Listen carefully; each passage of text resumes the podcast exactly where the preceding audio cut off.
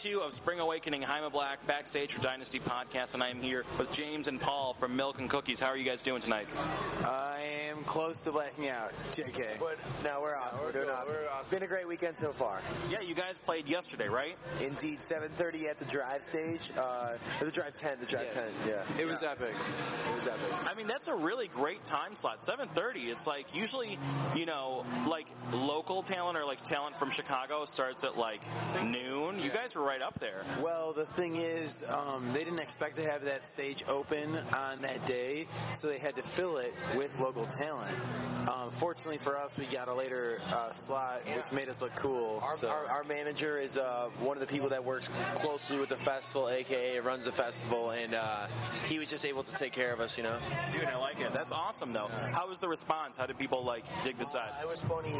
Because uh, yeah, I mean, any festival we've played so far, it's been like because when every festival it's like hour by hour. There's DJs all over the place. So 15 minutes into uh, when this, when someone- someone starts, there's going to be a certain amount of people there, and then 15 minutes in, there's going to be way more. When we, when we started, there's probably like 100 people, and then 15 minutes in, there's like over a thousand. So uh, There's yeah. definitely like probably a few thousand. The place is going ham. Our parents are there. They were sending us texts like, "I'm shitting myself." Not literally, figuratively. Yeah, figuratively. So it went, it went super well. It's probably the probably the best set we ever played and the most like epic moment of our lives as DJs thus far. Well, you know, let's get some background. I wanted to get some background on you guys. Like, how long have you been DJing? How would you get your start? Like, let's get some some of the some of the behind the scenes on Milk and Cookies. All right. Well, we've been playing instruments our whole lives. Um, I'm more of like i- into the instruments, like playing piano and stuff. Since we were eight, our, our mom forced us to take lessons, so we've always been into music, writing songs, trying to write songs, trying to sing, all that, whatever. We went to a music festival in 2008 called Rothbury, which is now known as Electric Forest. Right after we graduated high school. and um, that's when we. Uh, I mean, He the, saw- the, the quick version is I was I thought I was watching Bass Nectar, but I was watching Diplo, and uh, I was amazed by it. And then I actually went through into the mushroom forest and found out who Bass Nectar was playing at the main stage, and it blew my mind. That's when I was like, all right, I want to start DJing. I, I've been thinking about it for a So we year. were like uh, 17, 17 years old. Freshman year of uh, University of Illinois, I started DJing in the spring of 2009 by myself. That summer, he joined up with me. I used to be called Milkshake by my fraternity brothers, and then uh, when we started making social media pages, we had to pluralize it. Milk and Two of Nookies. us, yeah. Let's be milk and cookies because I'll do it too. Milk and cookie or milkshake and sugar cookies, and then uh, got shortened down to milk It and literally cookies. was milkshake and sugar cookies. We were like, this is too weird. Let's just do milk cookies. But like I said, we've been playing instruments, so or like I was like ra- ripping piano, trying to write music. So when he started DJing, it kind of all fit together. Like let's do this together. We've been DJing for four years and uh, producing and making music. Well, we've been making music all our lives, but releasing like amateur to professional music for the past two years. Now we're getting to the point where we're on labels. Yeah, tr- trying to put out stuff that is like competitive since like 2011. Um, but uh, yeah, lately I don't know things are. Yeah, wrap it turning up there on Yeah, that that's it. Next question. we, we, we, we, we run on so hard. So Yeah, yeah, forget it. yeah, yeah. But you know, getting to a point, getting you do. No, no, no, no, no. It's all good, man. Getting to a point where you guys are playing Spring Awakening at like seven o'clock on the first day, two years in. That's pretty. That's pretty impressive, right? I, I agree. Obviously, we have a lot of help. Oh, Like we have we have an epic team. Our manager's a beast. We have a lot of people working with us and like supporters. Like our like you know our crew is like uh, just really like die hard milk and cookies. Like let's do this. So we put in a lot of work. We market ourselves like crazy. We are identical twin brothers, so that helps a lot. But um, I th- we I mean It wouldn't, be, po- it wouldn't be possible without all the people around us. Like we have a, our roommate does the video for the whole festival and does our videos. Our other roommates are tour manager, and we have our manager, and they have the photo guy. this- and we have all our fucking. this whole team came together after we started DJing. We kind of like put it together as we go. So we are as much businessmen as we are, um, you know, music producers and As performers. much credit that we should get for like putting the work in and like making the music, like the rest of our fucking team needs it because uh, it, literally we would not be there, would be here without them because like shit's crazy. You need a full, it's a full on business operation, you know. Even though it's the entertainment industry, and music, like It's a straight up business. And that's the only way you break in from like the suburbs of Chicago, Yeah. Northwest Palatine. The only way you break into the Los Angeles music industry is if you fucking operate as a business with everything that you need, you know, making music, being awesome performers, and having a team, marketable, blah, blah, blah. Next question. Yeah. We're we're done answering, we'll say This next is question. this is killing me, man. This is hilarious. I love it. Uh, you know, and, and you are you're from Palatine. You're from the northern suburbs of Chicago. Yeah. What is there to do in Palatine? Or is that why you decided to start becoming DJs to get the fuck out of Palatine? We, we, Yeah, that's like- on the contrary, we're some of the only dudes I feel like that I've met, not only dudes but people in general that really love their hometown. We got a group of ten best friends from back home. Shout out to the band. We call ourselves the band. We have a secret Facebook group, but that's like our crew. We, we grew up in Palatine. We love it. Um, we get the, what we every time we go back to Palatine, we usually go to Nick's house and we watch on demand HBO. we kick it with the homies. We kick it like- with- we kick it with the homies. Yeah, we go to we go to we go to original taco and get masa burritos. Like literally, it's it's the definition of the age-old saying. Uh, it's not where you're at. It's where you're at, it's not where you are, it's who you're with. Like we have an awesome group of best friends, and Palatine's just a normal ass small town. But of course, there's fucking people that like hate their lives in Palatine's because they're just you know they're in a s- shitty situation, like don't have fucking uh, awesome people to be around. But we have like the best friends ever. Yeah, we're And- blessed. We're blessed, Yeah. and uh, good people. yeah, we probably love Palatine so much because of who we grew up with. I'd rather be in Palatine with our best friends than like out in LA With no, No friends, I would I would never Not no friends, just now with our like these are literally our homies families. because yeah. they're normal as hell. Everyone's down to earth, and like that's the way we live our lives. So like we're not trying to go to LA and like you know start start going start going on start going on like you know, Next question. Next question. I feel like there's like a we need a buzzer. Um, Yeah, because you can Yeah. tell when we're running up. yeah. Uh, you know, I was looking at your Facebook. Usually it's inside five, four. Next time I have you guys on the podcast, I'm gonna bring a buzzer with me. Yeah, yeah, Um, yeah. Well, you only need for us, but Yeah, uh, I was looking at your Facebook, and it lists you guys as post bro. What does that mean to you?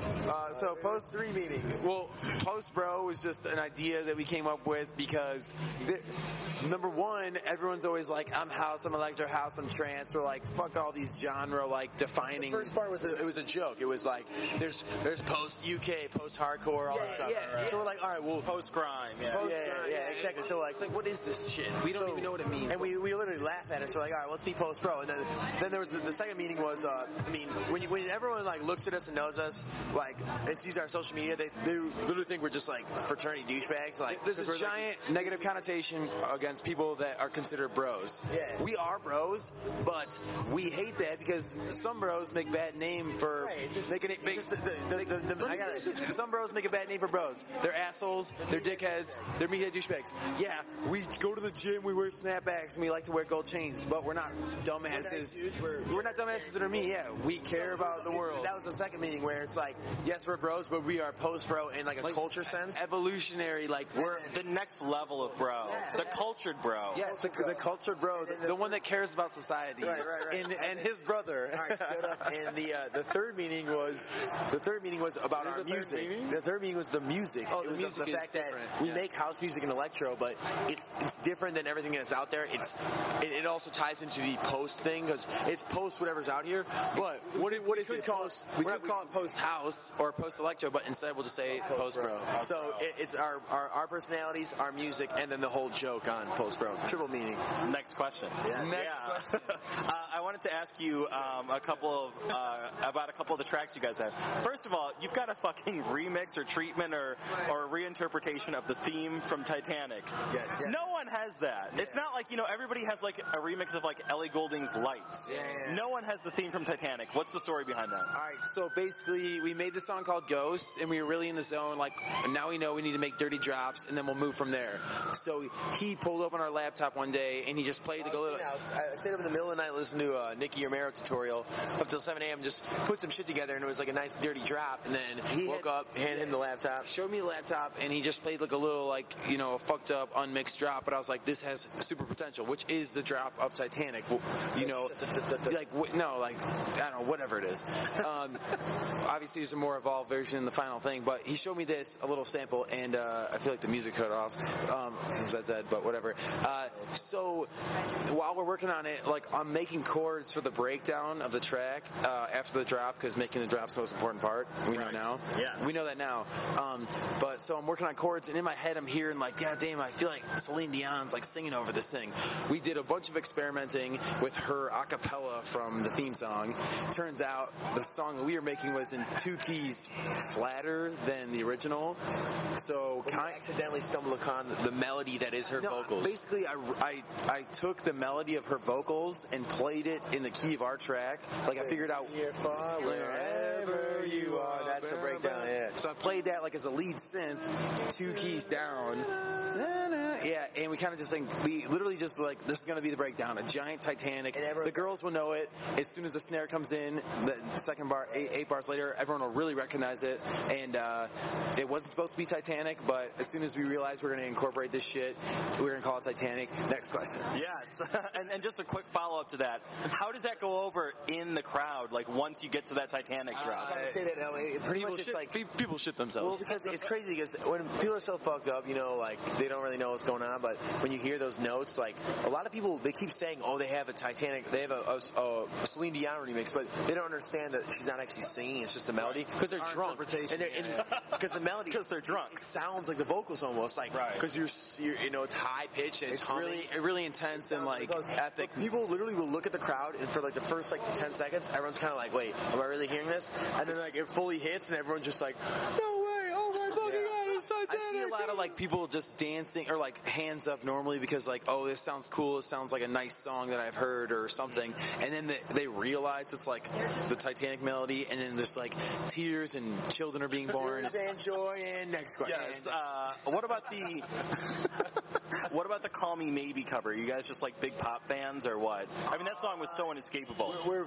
we're huge fans of awesome awesome music and like and no matter how much people hate it like it could be cheesy pop music whatever like literally F, F yourself if you immediately hated Call Me Maybe because it is a good production it's, it's undeniable I mean, that song ruled my 2012, Yeah. front to back. it ruled our spring break. It was, just, it was like every feel good banger. If, if you're open minded and you're like, hey, I, I can listen to like hip hop and dubstep, but guess what? When this song comes on, it makes me want to sing and dance, and so that's why we wanted to fucking. Remix. but we were like hey all these people in our like scene and industry were like fuck this song we're like yo I bet you we could make people like it if we remixed it in a way that was like club friendly like here here's the breakdown of Call Me Maybe here's the words sing it and then it drops and you know bum, bum, bum, bum, bum. I love it. I think it's great. Sick. Um, last question. What's next for you guys? You just played, uh, I think, Summer Camp. You just played Spring Awakening. You got all these awesome tracks. You done Titanic. What else is on deck?